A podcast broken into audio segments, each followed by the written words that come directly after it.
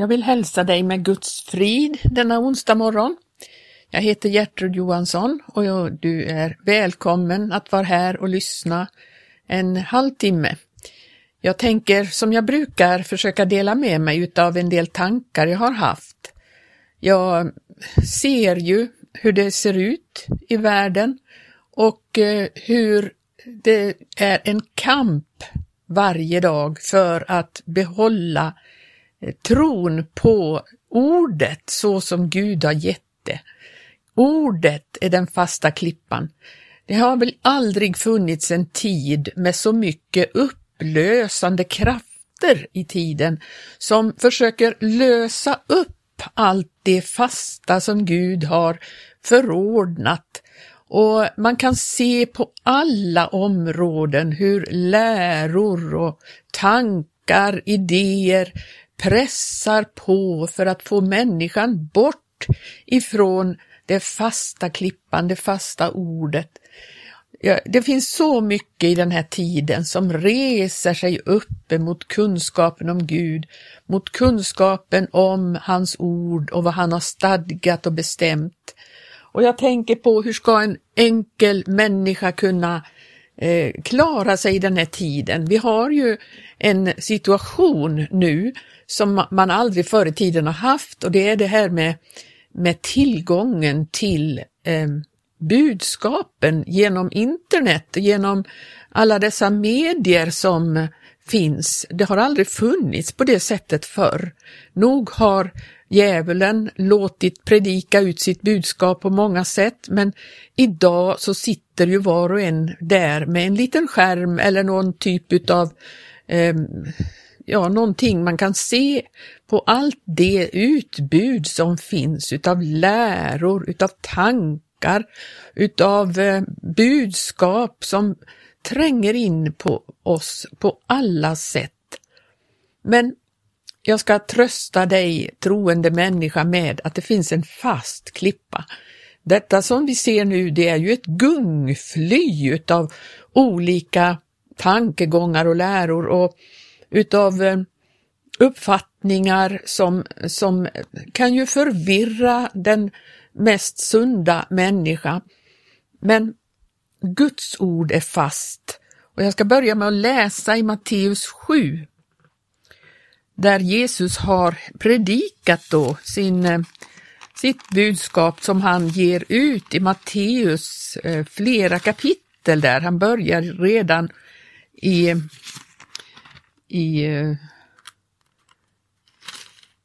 50 kapitel, Matteus 5, 6 och 7. Och så kommer det de sista verserna där i kapitel 7. Då säger han så här, från 24 versen: Därför var och en som hör dessa mina ord och gör efter det, han må liknas vid en förståndig man som byggde sitt hus på Helleberget. Och slagregn föll och vattenströmmarna kom och vindarna blåste och kastade sig mot det huset, och likväl föll det icke omkull, eftersom det var grundat på Helleberget. Men var och en som hör dessa mina ord och icke gör efter dem, han må liknas vid en oförståndig man som byggde sitt hus på sanden. Och slagregn föll och vattenströmmarna kom och vindarna blåste och slog mot det huset, och det föll omkull, och dess fall var stort. När Jesus hade slutat detta tal häpnade folket över hans förkunnelse, ty han förkunnade sin lära för dem med makt och myndighet och icke så som deras skrift lärde. Men det var det här ordet, var och en som hör dessa mina ord och gör efter dem, han må liknas vid en förståndig man som byggde sitt hus på Helleberget. Och så kom det slagregn och strömmar och vattenströmmar, vindar blåste och kastade sig mot det huset. Den som vill bygga sitt liv på den fasta klippan får sannoliken uppleva detta slagregn och dessa vindar och dessa strömmar. I Psalm 93 så står det så här, vi ska läsa den psalmen: Herren är nu konung. Han har klätt sig i härlighet, Herren har klätt sig, omjordat sig med makt. Därför står jordkretsen fast och vacklar icke.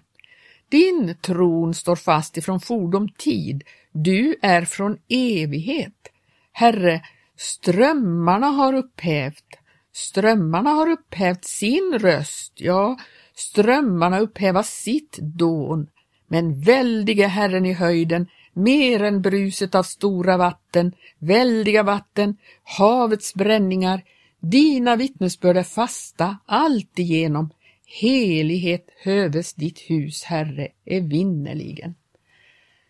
Ja, dessa strömmar har väl i alla tider rest sig upp och försökt att gå emot denna tron, denna fasta tron som Herren har, och därför står jordkretsen fast och vacklar inte, står det, för Herren är konung. Han har gett oss sitt ord, och vi gör nog bäst i att inte lyssna så oerhört mycket på alla dessa budskap som basuneras ut i den här tiden. Vi måste söka oss dit där vi kan höra Herrens ord förkunnas, så som det har förkunnats i alla tider. Det finns ju så mycket idag som talar emot detta Guds ord. Vi har så många, vad ska man säga, ismer och läror och tankegångar i den här tiden som uppreser sig. Ta bara en sån sak som feminismen, som är ett fruktansvärt sätt för fienden att bedra alla kvinnor. Det finns ingenting som säger att en kristen kan vara feminist. Det finns inte kristna feminister. Feminismen är ju en lära som, eller en idéströmning som jag skulle kunna se det mest fiendskap mot kvinnorna i den här tiden. Kvinnans uppgift är ju, som det står i Guds ord, att vara moder, både andligt och lekamligt. Så är det en uppgift. Man kan vara moder med andliga barn. Man kan också vara en moder med lekamliga barn. Eller både och. Och det är väl en uppgift som är oerhört fantastisk. Och som kvinnorna med, vad ska man säga, glädje kan få lov att gå in i. Och den som gör det och upplever att det är min roll, det är det jag ska göra, den får uppleva en oerhörd välsignelse från Gud, därför det är det Gud har förordnat. Till män och kvinnor skapade han dem. Det finns väl ingenting som säger att män och kvinnor ska vara lika och att män och kvinnor ska ha samma uppgifter, samma roller, utan det finns en tanke hos Gud hur det här ska vara och hur det ska komplettera varann i den här tiden. Det är bara en av de oerhört fientliga tankebyggnader som uppreser sig mot kunskapen om Gud. Det finns så mycket annat. Det finns att man framgångslära, materialism kan man ju fastna i och få för sig att det handlar om, det är en slags välsignelse från Gud, och så förstår man inte att detta, att sträva efter de tingen, är helt onödigt och främmande och kan bli avgudadyrkan helt enkelt, eller ja, ge ett vittnesbörd om någonting helt annat än vad Gud har tänkt. Vi ska ju inte förhärliga det som är i världen. Detta med vänskap mot världen är ju en annan sak, och detta med falsk ekumenik, att man till och med i kristna kretsar så kommer det in österländska religioner genom yoga och genom andra tekniker för hur man ska be och hur man ska göra. Det är fruktansvärt. Och så ska man då till och med bli på något sätt vän och ha ekumenik ihop med andra religioner, religionsblandning. Det kommer på med stormsteg in ibland den kristna världen. Och det finns så mycket frågan om också med efterlåtenhet i kyrkor, och man vill inte ta itu med orenhet och synd utan man försöker hålla fred med allt och alla för att behålla sina medlemmar och låter allting gå. Så att då kommer det omoral och orenhet in i församlingarna. Vad det är mycket. Mycket som uppreser sig. Men det finns ju att vi ska bryta ner de här tankebyggnaderna. Vi som är kristna, vi ska hålla oss stadigt vid det fasta ordet som det står i Titus. Där står det så till den unge medarbetaren som Paulus hade. Han predikade ju till Timoteus men också till Titus som var en kär broder för Paulus. Och där skriver han så här om den som ska vara församlingsföreståndare, så skriver han i första kapitlet i 8:e versen: han bör fastmera vara gästvänlig, nitälska för vad gott är, leva tuktigt, rättfärdigt, heligt och återhållsamt. Han bör hålla sig stadigt vid det fasta ordet, så som han har fått lära det, så att han är mäktig att både att förmana medelst den sunda läran och att vederlägga dem som säger emot.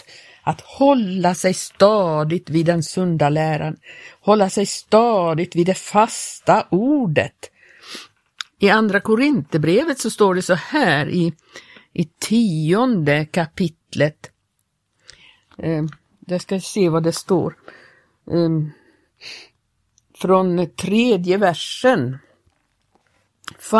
Ty fastän vi vandrar i köttet för vi dock icke en strid efter köttet.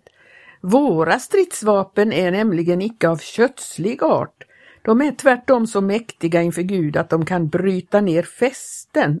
Ja, vi bryter ner tankebyggnader och alla slags höga bålverk som uppresas mot kunskapen om Gud.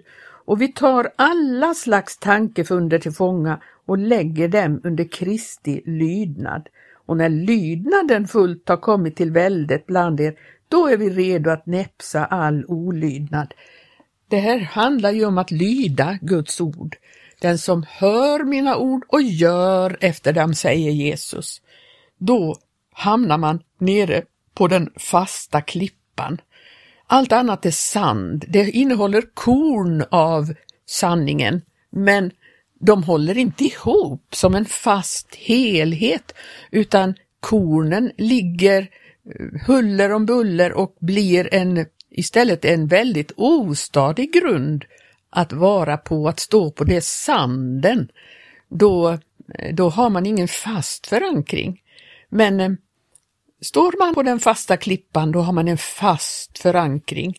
Och det är det vi behöver ha. Och därför måste vi bryta ner alla dessa falska läror, alla dessa falska tankebyggnader och se vad ordet säger och vad tankarna, Guds tankar, är för någonting. Vi måste kämpa trons goda kamp här i tiden. Vi ska titta igen på andra Korintherbrevet 6:e kapitel. Där kan vi titta ifrån första versen.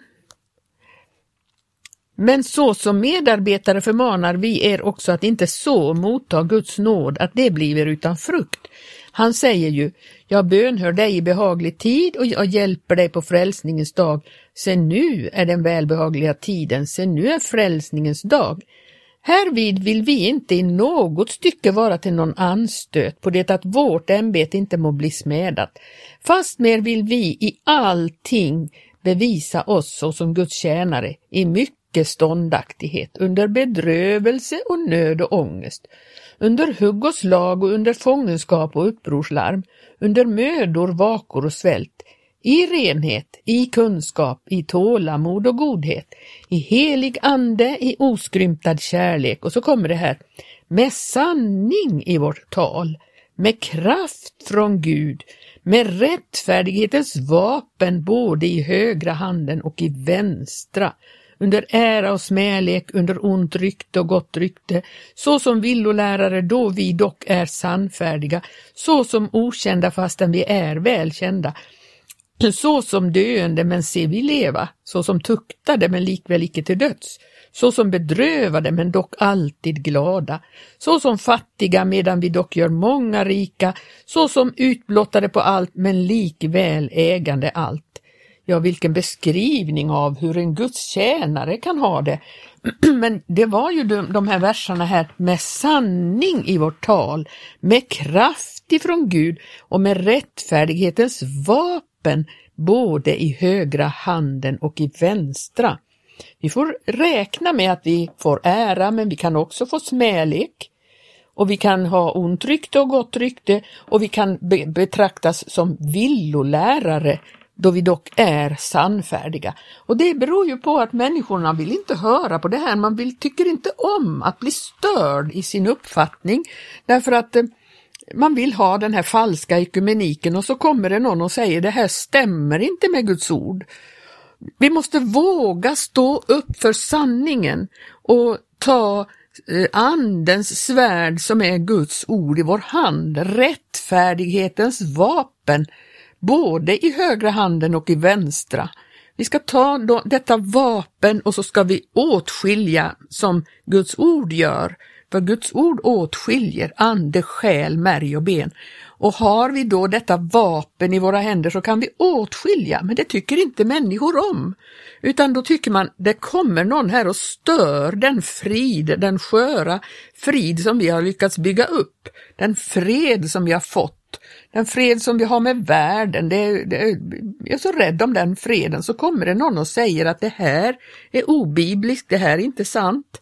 Men du och jag som älskar Jesus och älskar hans ord och vill stå för sanningen, vi måste kunna säga sanningen.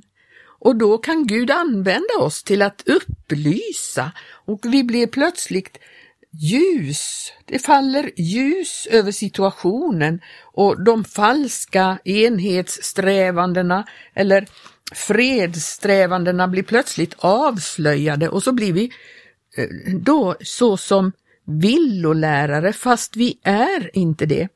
Vi är sannfärdiga, och detta att människorna reser sig upp mot oss, det beror ju på att, som sagt, de blir störda i sin villoväg helt enkelt. Men vi måste hjälpa dessa människor. Vi måste våga stå för sanningen. Vi blir ungefär som David emot Goliat. När han stred emot Goliat så var det till synes väldigt ojämna förhållanden. Denne lille David som skulle strida mot denna store jätte. Och han trodde ju, den store jätten, att här var det väl ingen fara för mig, den där lilla ska jag väl kunna klara av. Men så ser vi då vad David gör. Om vi läser i första Samuelsboken 17 så står det att David omgjordade sig och prövade att gå med den här rustningen som Saul klädde på honom, men så sa han att jag kan inte gå så klädd, för jag har aldrig försökt sånt. Han ville inte ha en sån där världslig rustning, det behövde han inte, utan han ville gå i Herrens namn. Och så står det i 40:e versen: han tog sin stav i handen och valde ut åt sig 5 släta stenar ur bäcken och lade dem i sin hedväska och i barmen, och tog sin slunga i handen, och därefter gick han fram mot Filistén. Och sen står det så här, han svarade Filistén i 45:e versen: du kommer mot mig med svärd och spjut och lans, men jag kommer mot dig i Herren Sebaots namn, han som är Israels Gud, Israels härs Gud, den här som du har smädat. Han visste att det var inte hans egen kraft som han kom med, men han kom i Guds namn. Och du och jag kan som enkla, små kristna våga stå upp för sanningen och vara, alltså bli ljus så att vi kastar ljus över situationen och kan avslöja, det här stämmer inte. Så här säger inte Guds ord. Vi måste våga stå för sanningen även om det inte är populärt. Och så vann David seger över den här stora jätten Goliat. Och vi vet det att Guds ord vinner seger. Guds ord består. Guds ord håller. Guds ord sviktar inte. Och i den här liknelsen så kan vi ytterligare ta ut att vi kanske rent av liknas vid den lilla stenen som plockades fram ur bäcken, och att David i sin tur liknar Jesus egentligen, och han kan ta en av de här släta stenarna i bäcken, de som har slipats genom att låta sig fostras och formas av Guds ord, och då kan den stenen kastas emot Goliat. Du och jag kanske i Herrens hand blir som den lilla stenen som kastas mot huvudet på denna jätte, och så kan vi i ett slag vinna seger.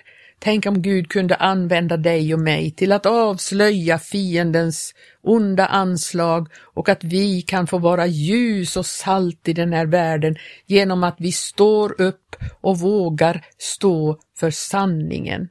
Jag ska inte säga mer idag, men det kan hända att jag, om Gud så vill, kanske tar upp någon av de här frågorna som jag upplever är så upproriskt emot Gud.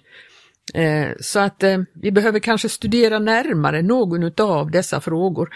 Vi får se vad Gud leder till. Men Gud välsigne dig, så hörs vi igen om en vecka.